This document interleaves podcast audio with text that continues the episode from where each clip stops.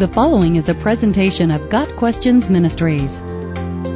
Should we stand when the Bible is read? In Nehemiah 8 verse 5, the priest Ezra gathered the people who had rebuilt Jerusalem's wall for the reading of God's law. Ezra opened the book. All the people could see him because he was standing above them. And as he opened it, the people all stood up.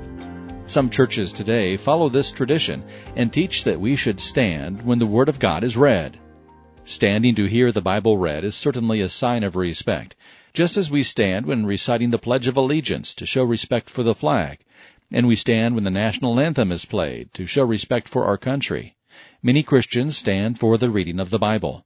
However, there is no biblical command that teaches people must stand when Scripture is read. In fact, Ezra was not reading the Bible in a church. Ezra read from the Torah, standing on an outside platform in Jerusalem at a one-time event hundreds of years before the start of the church.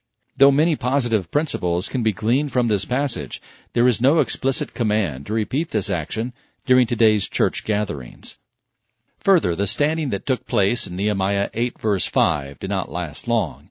The following verse states, Ezra praised the Lord, the great God, and all the people lifted their hands and responded, Amen, Amen. Then they bowed down and worshipped the Lord with their faces to the ground. Nehemiah 8 verse 6.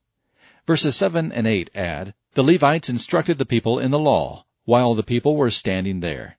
They read from the book of the law of God, making it clear and giving the meaning, so that the people understood what was being read. These men helped interpret and possibly translate the teachings of the law to the people of Jerusalem.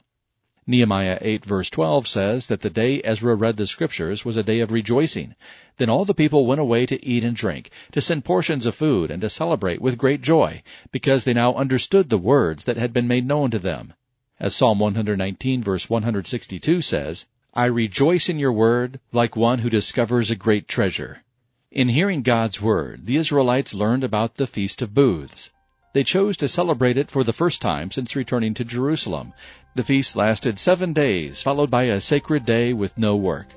Like the people of Judah during Ezra's day, we should always show respect for the Word of God. Standing while it's read is one way to show respect, but there are other ways.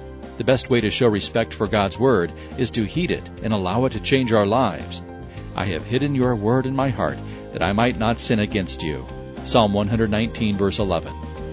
Got Questions Ministry seeks to glorify the Lord Jesus Christ by providing biblical answers to today's questions. Online at GotQuestions.org.